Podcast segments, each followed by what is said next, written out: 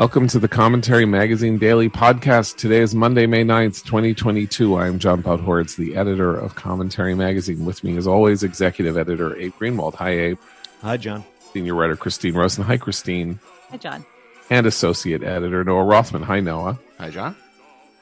So the abortion decision continues to roil uh, America, and there is so much contradictory information around that it is very hard to understand what's going on.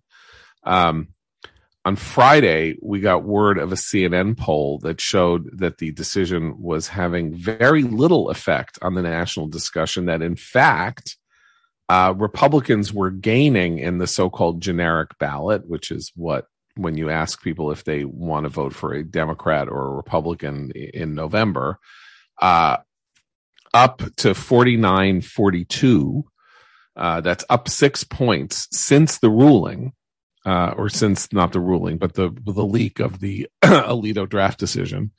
Um, it's a seven point spread. That's the largest spread in polls in the generic ballot, and this is what we would expect to see if the tsunami is coming. That uh, over over the months between now and, and November, that number grows into the you know double digits, and that's when you really know that uh, Democrats are going to get slammed but also in the CNN poll, among Democrats, 43% now say they are extremely or very enthusiastic. That's up seven points. But among Republicans, that number, extremely enthusiastic vote, is 56%, up nine points.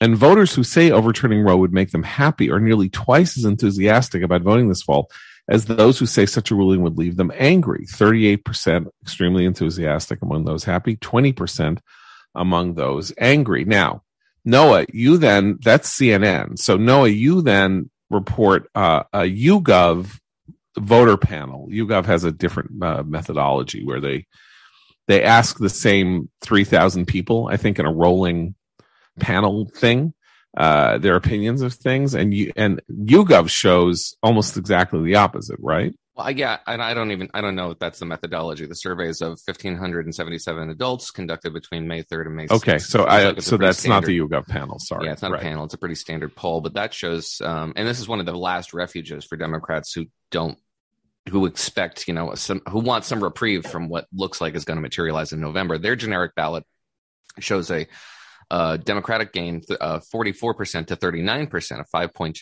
uh, Democratic advantage.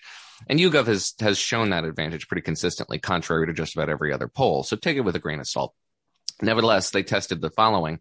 When voters were asked to choose between a pro choice Democrat and a pro life Republican, GOP support fell to 31%, while Democratic support held steady, more than doubling the gap between the two candidates to a 13 point Democratic advantage. Um, hands up if you believe that one. Anybody? Is well, anybody going to be voting on this issue? Is every who's turning out to the polls to register their dissatisfaction with this decision if it materializes in the form that it took in, in Alito's in Alito's uh, decision? Well, and can we add to that? This week, we're going to see a lot of Democratic uh, posturing uh, about abortion. It's starting with Chuck Schumer introducing a bill that everybody knows he can't pass. That's rather extreme, far more extreme in, in compared to what we do know historically uh, from from polling data that that Americans are comfortable with regard to abortion. It also will force Catholic hospitals to perform abortions. This is one of those things. This is why Susan Collins and others are like, yeah, that's that's not going to work for us. There, there there's an effort now to do this kind of performative uh, we're going to mm. save roe posturing but everybody knows it's hollow. Everybody knows it's posturing. I i feel like that's just going to lead to greater cynicism on the part of people who who might have been motivated in the last you know four or five days to, to think that abortion is something they should vote on. That's exactly right and there's evidence for that supposition christine in this very poll the new survey this yougov survey uh, measures a sizable jump in dissatisfaction among democrats uh, eight more, eight percent more Democrats than the last survey last month said that things in this country are on the wrong track. Um, now that can have some measurable effect of animating voters who would otherwise be disaffected to turn out, but the conventional wisdom is if you're that dissatisfied with the party in power with which you identify with, you're not going to be motivated to turn out to the polls to ratify their record in office. Well, uh, Abe, Sarah Jones, who is a, a, sort of a liberal to radical journalist who now writes for New York Magazine, but was at the New Republic before that and stuff. Jen Psaki put out a tweet uh, distancing the Biden White House from the protests outside the uh, justices' homes this weekend in suburban uh, Washington. I guess uh, in Chevy Chase, uh, Kavanaugh and Roberts, uh, with some talk of more to come with Alito's house, talk that Alito has actually been moved to a safe location. Who knows if that's true? You can't trust any of this stuff but uh, after after after Psaki refused last week to say that um, you know uh, efforts to intimidate the justices were bad because there's a lot of passion here, uh, the tweet came out that said you know this isn't the way to do things or something. I don't have the direct language. And and Sarah Jones again, New York Magazine, not a not a bastion, not a famous bastion of sort of um, I don't know extreme leftism basically said, uh, is it any wonder that no one in this, you know, no one, no one is excited about voting for this party, meaning the Democrats. This follows the things we talked about last week. Aida Chavez of, of, um, the nation, the Washington correspondent of the nation saying good that the justices might be, you know, frightened for their lives and the lives of their families, uh, and a couple of other such things. So I think, A, what we have here is, uh, um, the uh, the passion is is this a very free uh, uh, free floating um free form thing where the passion is both directed at the evil of what the supreme court is supposedly about to do and at the um uh at what they deem what they look at and see as weak go along to get along corrupt behavior on the part of the of establishment democrats which i think validates Noah's point, which is if that's the narrative, narrative is they're switching it and we're just too pusillanimous to do anything about it. And we're not, you know, like essentially, uh, you know, advocating the, you know, implicitly, you know, maybe shooting some bullets into Alito's house or something like that, that you know, if, if, they're not willing to do that, then we're just going to stay home because what's the point? Tyranny has come to America anyway. Yeah, I think that could be the case. Um, I mean, I think also what's interesting about it here is that Jen Psaki's tweet indicates that the administration is now thinking, hmm, maybe we were playing with fire a little bit. Um, uh, you know, they're they're very finger in the wind about all this stuff. So the second everyone's fired up, they're right there with them. The second it looks a little rough and reckless, they're they're they're going to pull back. Um, I wonder, in terms of the the the voting public and Democrats, democratic citizens, generally democratic voting citizens, to what extent the the actual understanding of what this ruling would would mean, to what extent they they grasp that. In other words, the the message that um, the far left Democrats want America to get on this is that they want to sort of blur the lines between what's actually going to happen here, um, which would be that some states would would outlaw abortion and others would b- b- sort of collapse that with the idea that this is the end of abortion in America. And I don't know to what extent American liberals believe that this is actually the end of legal abortion countrywide. I mean, I, I, think it's probably pretty easy to convince a lot of people who are not who are who are low lowish information that that is the that is the net effect of the ruling. Uh, that is to say, you can say anything. Like you can say, and this is part of how the narrative is being is is is being laid out. That this is, as you said last week, the camel's nose under the tent because it's not just this. It'll also be gay marriage. It'll also be contraception. You know, like like there is any movement outside radical Catholic circles, as far as radical Lefebvrist, you know, cap, you know, to ban contraception. I mean, you know, that, bringing that up because people think that the Griswold v. Connecticut decision was wrongly decided, which it was, does does does not in itself mean that there is any political national prevailing consensus against contraception. But but but laying out not even consensus, like it's like a wackadoodles near psychotic idea, but laying all this out is a is is a way of getting people scared right and so the low the less information you have the more likely you are to be scared by this but here i think is the central problem which is that when when push comes to shove the places where abortion is going to be restricted the places where uh, where this is uh, li- likelier to happen except in some places like michigan let's say are politically in more in line with pro-life causes than they are with pro-choice causes. I mean, you know, Mississippi is the Mississippi is the origin of this lawsuit that will be the overturning of Roe if it if it is if it is carried through, right? Um, the Dobbs the Dobbs case.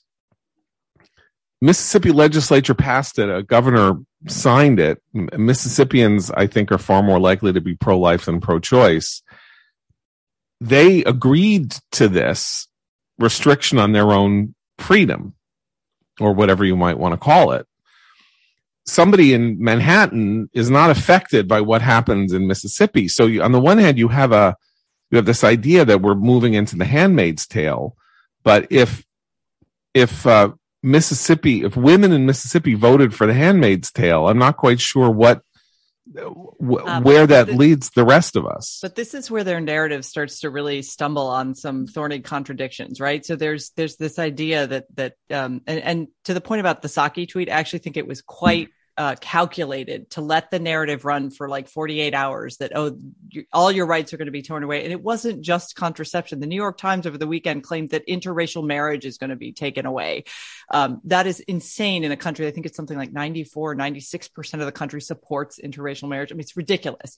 Um, but they are saying that to gin up all this kind of crazed uh, anger and, and fear. So i think the biden administration loves to do this. They've done it with so many things. They did it with the Jussie Smollett stuff. Like anytime there's a big controversy controversy, they're going to go to the woke right side of it and let everyone kind of go crazy. And then, as Abe says, as soon as people start actually talking t- about doing crazy things, like say fire, potentially firebombing a, uh, uh, pro-life organization in Wisconsin, I believe it was that that they're investigating it now, but there was seemingly an attack on a on a pro-life organization there over the weekend. Then it's like, oh, maybe we've gone too far. But the thing that they are hammering home now is that the court is an undemocratic institution, and that democracy is going to be undermined if we return a right back to the states that they always had before a 1973 court took those rights away. And that's the weird thing that people are going to start getting tripped up on. It's like, how is democracy stripped if we return rights to the states to decide for their people? Those people are local. They're, they're closer to our needs. They're closer to what we uh, want. Um, that's the part that is, I feel pretty contradictory and, and calling it fascism for one branch of our government to do its job. I don't think most moderates on either side of the aisle find that compelling. I mean, I, I, think this is where this is where this conversation, the disingenuousness of the of the of the uh, liberal or leftist critique starts getting kind of startling because I, you know, I tend to think that people do get you know very upset and they get very worried and they say, look, if they can do this, they can do anything. Loving versus Virginia, which was the Supreme Court case that forever enshrined a right to interracial marriage, was found as a nine nine nothing decision and it was found properly that laws against miscegenation violate the 14th Amendment. Uh, period. Roe v. Wade, as we keep saying, found no amendment that was violated by restrictions or a banning of abortion.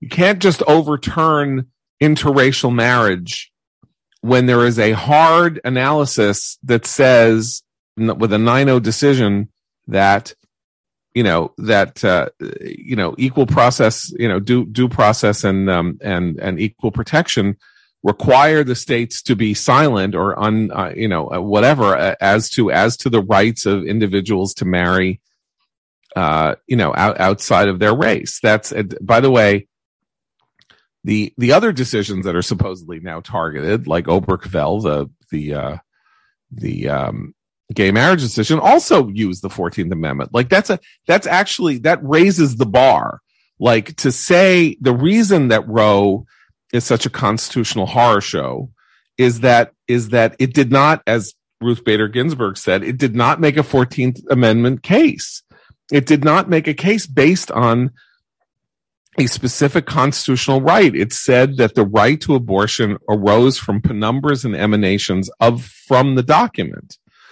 So that that uh, you know that the most prestigious news outlet in the United States uh, could say that interracial marriage is on the chopping block is just it's just disinfo. I hate to use the word because it's like disinformation. It isn't on the chopping block. It's it's in a different silo entirely.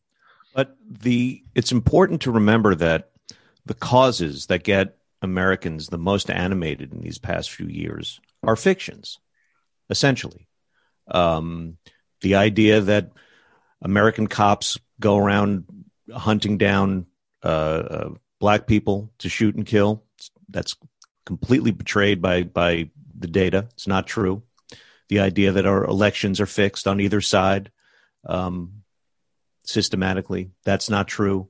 So, I mean, it doesn't say anything good about the state of the country that this is so, but the fact that that they're creating this sort of political science fiction around this this forthcoming decision may not have the kind of impact on people getting worked up over it that that that we'd like to see. It it, it may simply work.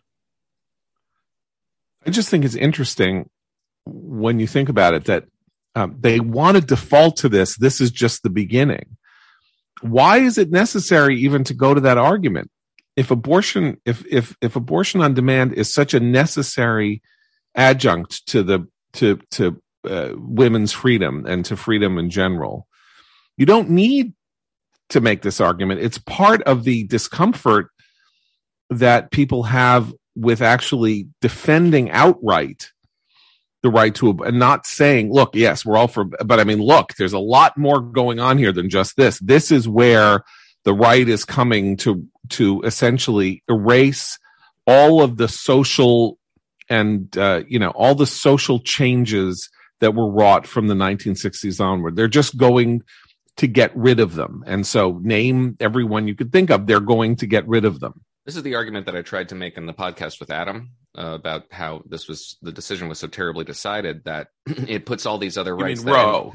You that, mean Roe? that originate from the 14th, all the freedoms that uh, are derived from equal protection clause in the 14th Amendment, puts them all up for grabs when actually decoupling the decision from 14 actually doesn't do that. Actually makes these rights firmer and more secure. And also, I tried to make this. Wait, I, I, I've, lo- I've lost your thread. Can you go back? Because I, I don't yeah, really understand. decouple the said. decision from it, it has this. It's rooted Which in, in decision? Protection clause, Roe and Casey, uh, that they're rooted in equal protection as well as a, a lot of the rights in the Bill of Rights.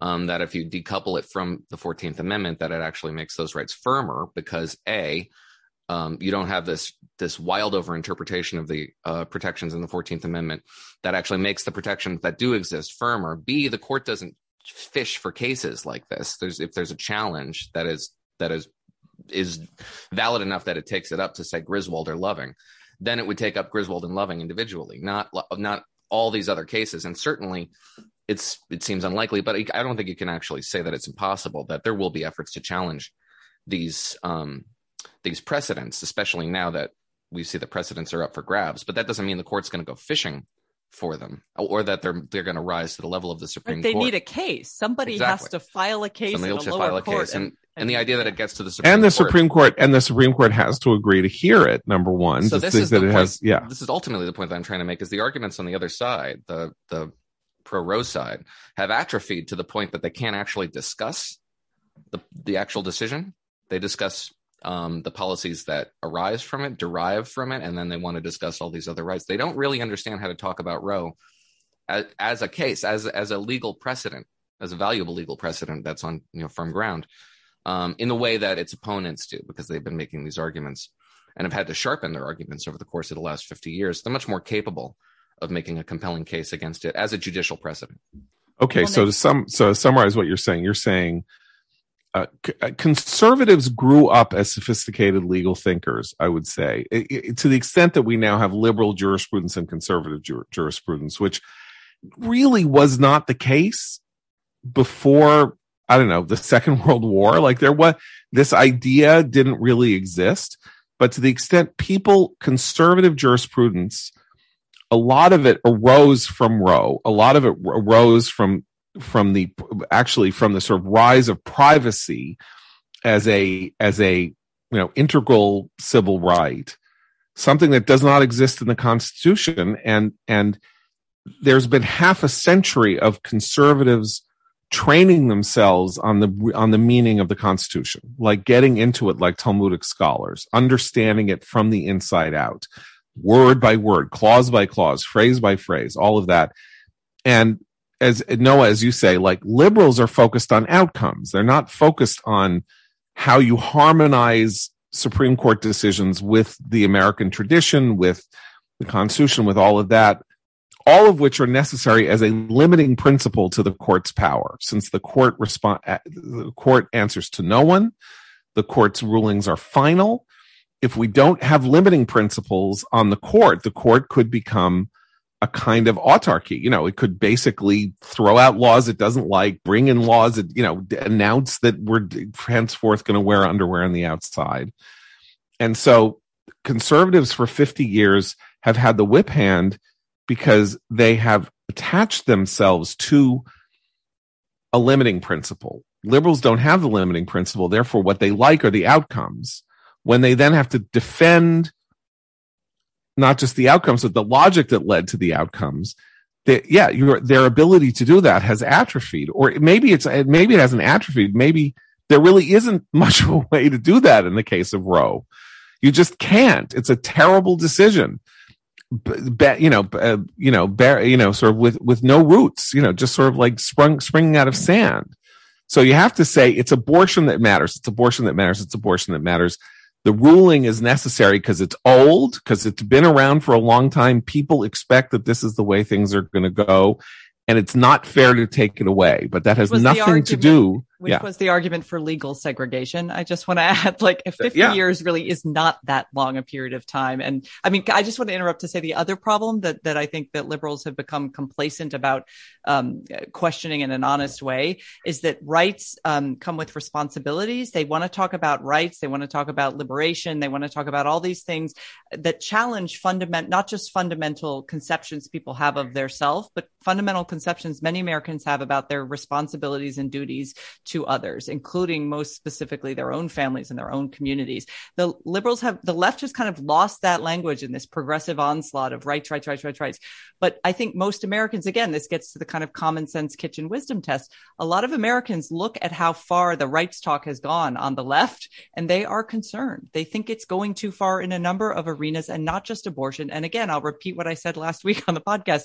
We already in this country have a far more uh, liberal regime with regard to abortion abortion than just about every other developed nation, certainly in, in Europe, which has far more restrictive uh, uh, laws about when pregnancy can be terminated. Um, I think that the the real question goes to where the activists go, and I want to talk about that. But before I do, let's talk about David Bahnsen's book. There's no free lunch: 250 economic truths, um, which is a book about economics, and it's a book about economic ideas, and it's a book that uh, fleshes them out 250 of them on a sort of in a daily primer style giving you incredibly pithy descriptions of economic theories and ideas ballasted by great quotes and um, and uh, from f- uh, philosophers economists politicians thinkers of all stripes. But um, it's it's not just that and it, it is really a it is really um, a kind of mosaic about what ordered liberty is and how human flourishing works. And it dovetails very much into a conversation like this because limiting principles are throughout David's. It's the, the idea that, you know, uh, we are, we are, the rights that we have uh, are, or are not ordained by us, but ordained by the Almighty, and we have responsibilities. It, uh, those rights confer on us responsibilities, as Christine said. Uh, that uh, that Uh, followed through both on the right side and the responsibility side lead to the kind of human flourishing that we all want to see. So that's David Bahnsen's There's No Free Lunch, 250 Economic Truths, B-A-H-N-S-E-N. You can get it at Barnes & Noble, Amazon, wherever you get fine books. And now it's also time to talk about our friends at Bambee because when running a business, HR issues can kill you. Wrongful termination suits, minimum wage requirements, labor regulations, and those HR manager salaries aren't cheap. An average of $70,000 a year. Bambee, spelled B-A-M-B-E-E, was created specifically for small business to provide you with a dedicated HR manager, craft HR policy, and maintain your compliance all for just $99 a month. With Bambee, you can change HR from your biggest liability to your biggest strength. Your dedicated HR manager is available by phone, email, or real-time chat. From onboarding to terminations, they customize your policies to fit your business and help you manage your employees day to day, all for just $99 a month, month to month, no hidden fees, cancel anytime. You didn't start your business because you wanted to spend time in HR compliance. Let Bambee help get your free HR audit today. Go to Bambee.com slash commentary right now to schedule your free HR audit. That's Bambee.com slash commentary, spelled BAM to the B-E-E dot com slash commentary. So I said I wanted to go back to where the activists are going to be here. And um, aside from the obvious, which is the demonstrations outside people's homes, uh, and uh, and the kind of language that is uh, being thrown around there, you know, which often involves you know barely veiled threats of violence and all of that, and then this uh, the uh, that's that's just on on that side. You know, Noah's Noah's great concern for the right has been that they will either overplay their hand, they'll say something stupid, they'll they'll they'll think that you know they'll they'll they'll give they'll give um, you know they'll give voters a very bad impression of uh, of of what this uh, new regime should it come to pass will will look like, and I'm back to being a little more skeptical of that. I mean, I was sort of moving in that direction. And then I was listening to the protesters over the weekend and the kind of rhetoric uh, they use uh, as, as things get more and more heated. And uh, apparently, at a at a at a Catholic church somewhere in New York, where there was a protest, for example, one protester said, "God killed his baby. Why can't I kill mine?" Now, so sloganeering always has a problem of being, you know, uh, you know, so so consumed with the idea of reaching some kind of gotcha vulgarity that is memorable uh, that you know can somehow be irresponsible, but uh, that is not entirely so beyond the bounds of the argument that um, you know uh, abortion uh, is the thing that I need for radical self care, for example, which is something that somebody said in the Washington Post that um, that that the abortion that I had uh, was a was was a form of self care, um, and I just think that talk like this, when everybody everybody who has ever had a child understands that the thing the cre whatever it is that is in a woman's you know that is in in a woman's uterus left unchecked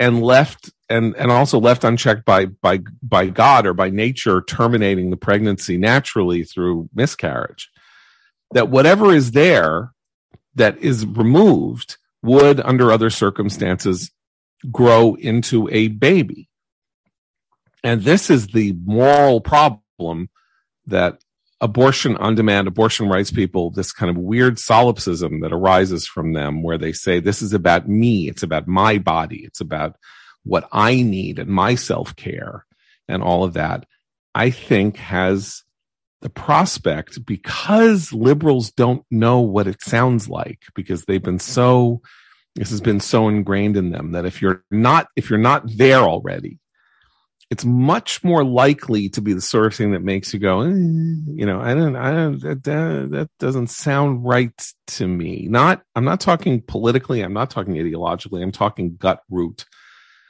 feelings. And I, that, I think I think liberals are much more likely to make that mistake going they're, forward. They're also more secular as as a as a group, right? I mean, so they're interrupting Catholic mass uh, at several churches over the weekend for Mother's Day mass. You know, abort uh, pro-abortion protesters interrupting a religious service. That also does not scan as brave as they think it should among people who see it. They also say things like there's another juxtaposition here because when they're talking about abortion policy, it's often pitched as we need this because there are some extreme cases like rape, pregnancy that that comes from rape, incest, or in in some rare medical cases where uh, you know it, the life of the mother is at risk because the child is either severely um, uh, deformed in in utero and is going to die in utero and that poses a risk to the mother's health right? We hear this a lot of rape incest abortion mother's mother's life is at risk Americans agree that those exceptions by and large are okay. Like there's not a lot of debate about that, but they have to pitch it in these kind of either hyper personalized self care t- uh, tones or in this hyper extreme example. The vast majority of abortions in this country are people making that choice for convenience or for personal need. like they decide they want to do it it's a personal thing they want to do. Okay but they're not being i don't think abortion rights activists are being honest when they start talking about the policy implications there because as you say john it sounds selfish when it's pitched that way and it certainly looks horrifying when they interrupt a religious observance to start screaming about abortion rights. Well okay we, we run the risk of nutpicking by selecting you know protest slogans. Anybody who protests are self-selected nuts if you hold up a sign, you're unrepresentative of the broader American public on any issue, no matter what. Um, so that's a concern. Uh, I do think Republic, if this, if this decision comes down as it's written or close to as it's written in this leaked draft, there will be a burst of irrational enthusiasm on the part of Republican dominated legislators, legislatures who want to test the bounds of what this decision allows. Uh, and they will be held up in the press as example examples of where Republicans want to take this country. Um, and it will be, and I think by and large, resented by more Americans than supported.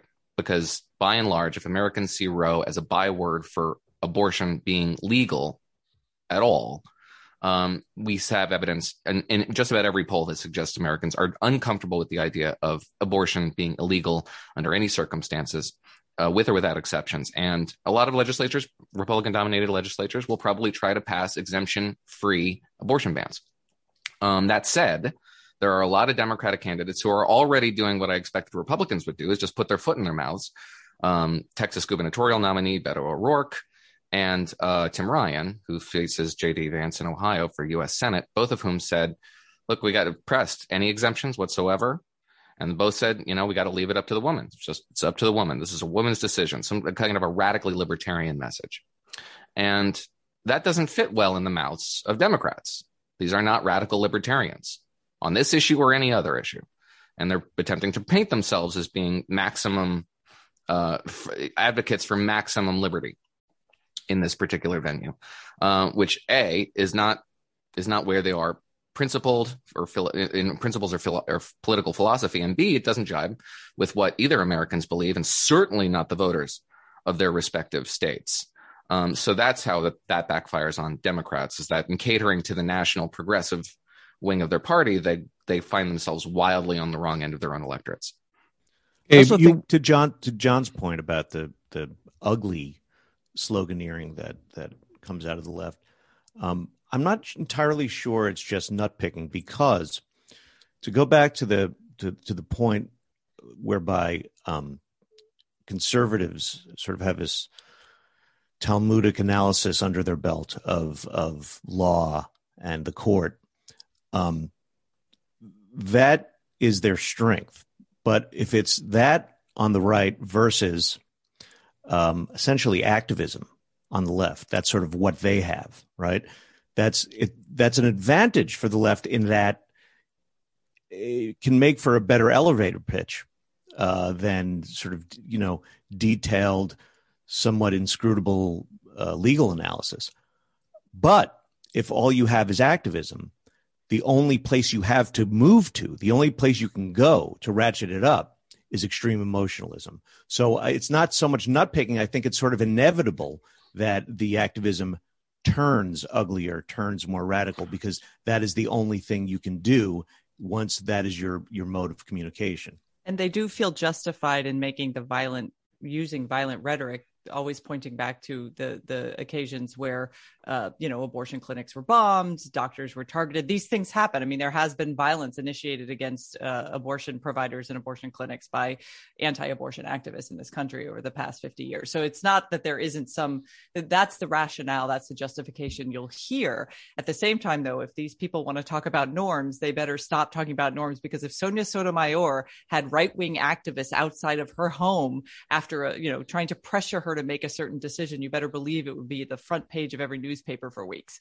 Okay, but you know, norms uh, norms are what people think they are, and I think Abe gets to a very important thing, which is that we we forget sometimes those of us uh, who who aren't liberals and leftists how central the um, mythos of protest is to the contemporary liberal leftist mind protest is everything. Protest is responsible for all positive change, according to them. Civil rights protests in the 60s, feminist protests in the 70s, gay act up AIDS protests in the 80s. Protests, protests, protests. Everybody has this kind of 60s envy for the student student movements and the you know the demonstrations to stop the war and all of that. And so every time something becomes a, a, the possibility that there will be kind of mass protests, um, the romanticism just goes absolutely haywire.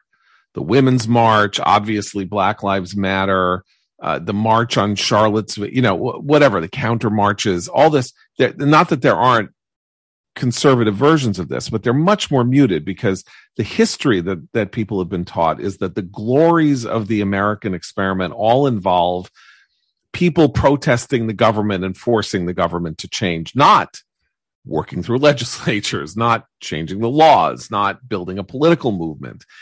It's a lot of mass action and it is very, very much the, the substance of the education of the modern American liberal leftist is this is how change happens. And you kind of look for it. You hunger for the moment when you can be part of one of these mass movements, right? That is the, that is central to every desire. So in in that sense, like uh, the fact that the fact that the, the, these decisions say, okay, you got to work through the system as it stands now. You know, you don't want legislatures to pass pro life laws. Get yourself elected to the legislature. Go be persuasive. If they pass them, go run against the people who did it. You get into the state house in Lansing or wherever and you, you reverse it. That's how it works. That's how it's like this uh, peculiarity where you'll notice that there's all these people saying, ah, Gorsuch, uh, Gorsuch, Kavanaugh and Barrett lied to the, to the confirmation committees because they said that Roe was settled law or was precedent. And that's a lie, you see, because they always intended to overturn it. Well, there is no such thing as settled law in a in a in a republic. All laws are conditional. They they are Sotomayor, they are they are yeah. Well, but sorry, but by that standard, Sotomayor also lied during her confirmation about gun rights because she said the same thing about you know other right. gun rights decisions. So and then went on to overturn them. But there's no such thing as law that isn't that that doesn't exist with the possibility of it being overturned, amended, or changed. That's because we represent ourselves at every given moment, unless somebody moves on an extant law and tries to change it or overturn it. It it remains law. But there is no such thing as settled law. I mean, except maybe for the Ten Commandments, there are there is no settled law, or con- or the or the rights that are in the Constitution, but those are not laws; those are rights. The, the Constitution is not law; it is it, it it enumerates rights and and and and uh, you know and and extends rights. Right. So we're in this weird position where the only way you're supposed to change anything is through the force of mass action.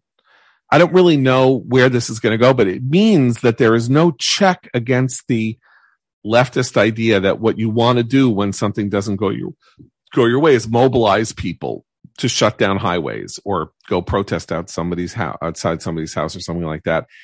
And the problem for these people, in my estimation, is and this is sort of Noah's point about how protesters are nuts in some ways, is that most people don't like this. It inconveniences them. You shut down a highway, the people who are on the highway are trapped there for two hours. You think that's going to make them happier to support your cause? You know, you, you, you, you make sort of anarchy in the streets. You think that's actually going to increase support for defunding the police? There is a, there is a illogic in the And minds also- of people who have been, who have been um, seduced by the romanticism of this idea of protest as being the vehicle for change. And it also takes the the cause to a maximalist place every time. So instead of saying, "All right, we need police reform," it turns it turns into defund the police, and then everyone has to start parsing that and say, "Well, that doesn't really mean defund," because and then it turns into a mess. Instead of saying, "Let's look at immigration enforcement," it's abolish ICE, you know. Um, so they only have they can only go maximalist. Right. So, you know, if you say to somebody, should, you know, you don't like, you don't like what a Supreme Court justice says, should you go outside their house and scream and terrify their children? People will go, no, you should, yeah, don't do that. Right. But then if you say, nah, don't do that. If you're Jen Psaki and you say, nah, don't do that, the Washington correspondent of New York Magazine is going to say, this is why no one wants to vote for your party. I mean, that's the interesting dynamic. Now, maybe this is Twitter, social media craziness because there's all this instant reaction. But I don't know. This is just where the rubber meets the road for me. Like the, the that that um liberals always want to suspend regular order, right? It's like they always want to have class outside. They always want to they always want to, you know, and that is not the way the world is supposed to work. Like everybody else wants to just like know what the rules are, follow the rules. You know, if the rules change, they'll follow those rules too. They're, they're, they're just trying to live an ordinary life. And to the extent that their lives are interrupted and intruded upon by these demands for radical change, that's why we see this counter revolution that Abe, you know, wrote about uh, you know, I don't know, was it three or four months ago? You know, the to the, the revolution is an elite revolution. The counter revolution is a populist revolution because it's people going. I didn't sign up for you changing how my children understand being white, or I didn't. I didn't sign up for any of this. Yeah, the cops maybe go too far, so you should do something about that. But like, I don't want San Francisco to look like the way it does now. I don't want Portland and Seattle to look that look that way. Um, and and this i think is the and the, those people the activist people never see it coming because they they really do live in a bubble. I mean they really don't understand how ordinary people live or think or or or they caricature it. They're like well they're just hypnotized by fox news. This is sort of the opposite of that. This is just like let leave me alone. Like just leave me alone. Don't pull me into your mishigas you know you want to you want to protest go ahead. Like you want your life to be spent like this go ahead. I don't involve me and my family and my children. And that's a very potent thing. And and they think i think that they're they're pulling it off because they're speaking on behalf of all women. But you know not all women are for abortion on demand. I mean probably i don't know 30 35% of it are probably pro life like like like everybody else and then most other people want some form of restriction on it. That's actually where the public is and where women are because the, there's no real distinction here. But, you know, it's like, anyway, in, in that sense. Um, so now we've talked about this the, the whole time. Do we have anything else we wanted to bring up? You know, there's a war going on and everything. Uh, I, I, I just want to say that I was kind of shocked at the vulgarity of Jill Biden saying that she wanted to be in Ukraine on Mother's Day to send a message. Really? Mother's Day? Mother's Day is an invented American holiday to sell flowers and greeting cards, and she wanted to be there on Mother's Day. Is that? I mean, maybe that's fine because you know uh, Daniel Patrick Moynihan's favorite quote uh, about uh, America from American politicians was um, uh, the head of uh, Tammany Hall in the 1950s, uh, Carmine DeSapio, explaining why he was why he was uh, an anti-communist. Said in a hearing sometime, "I'm a I'm an anti-communist because there is no Mother's Day behind the Iron Curtain."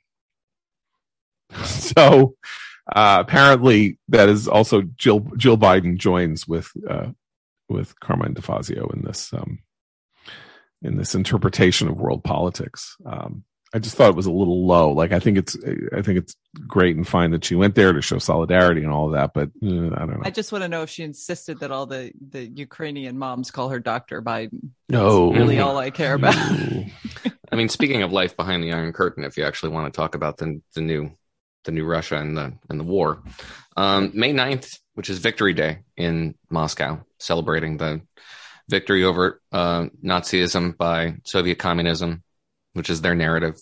They did it. They did it themselves.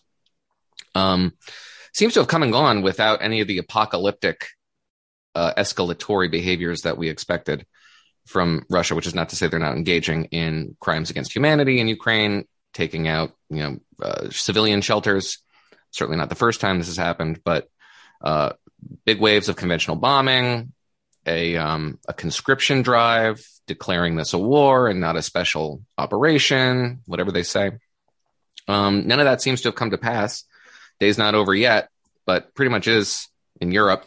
And um, I don't know. I mean, they there's always this, this. We've been living on this precipice here, waiting for this next shoe to drop, for Russia to finally get its act together and really make a, a really concerted effort to intimidate the West away from its material support for Ukraine.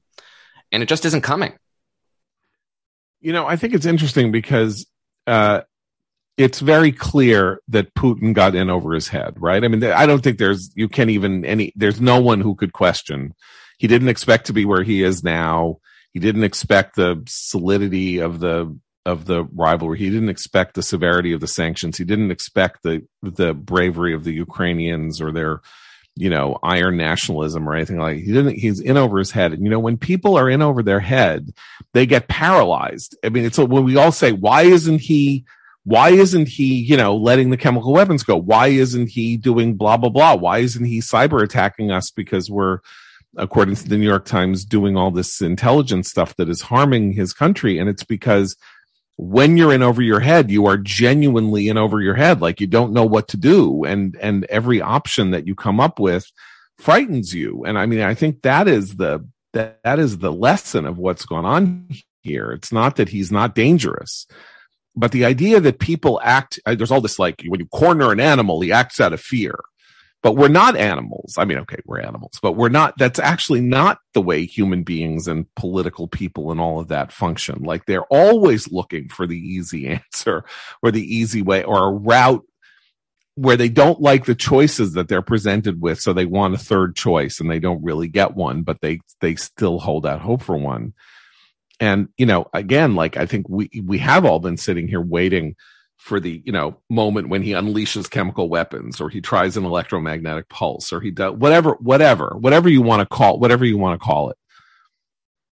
And maybe I mean, that's not what just, anybody anticipated. Just to be on just to you know to make the record plain what they anticipated potentially as an escalatory uh, uh, move by moscow would be uh, to declare mass mobilization um, to to forcibly conscript uh, russians to serve in the front although they already have plenty of conscripts there, or a, a, a really significant conventional aerial assault on. No, but there was talk about cyber attacks on us as retaliation. Yeah, I or, guess that's unconventional. But no, I, I didn't yeah. hear anybody.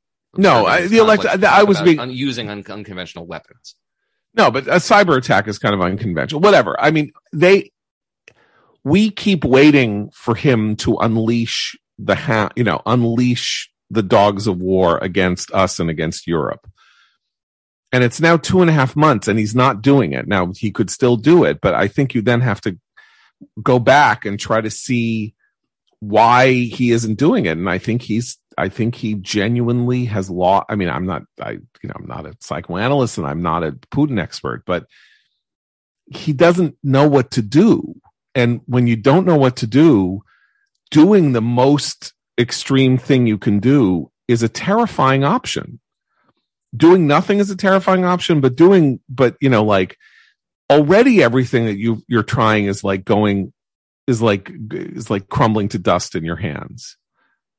So when you really genuinely can't game something out and you're a control freak and you want to control things, if you can't game out what it would mean to, you know, raise, escalate things to the next level, then you're kind of paralyzed.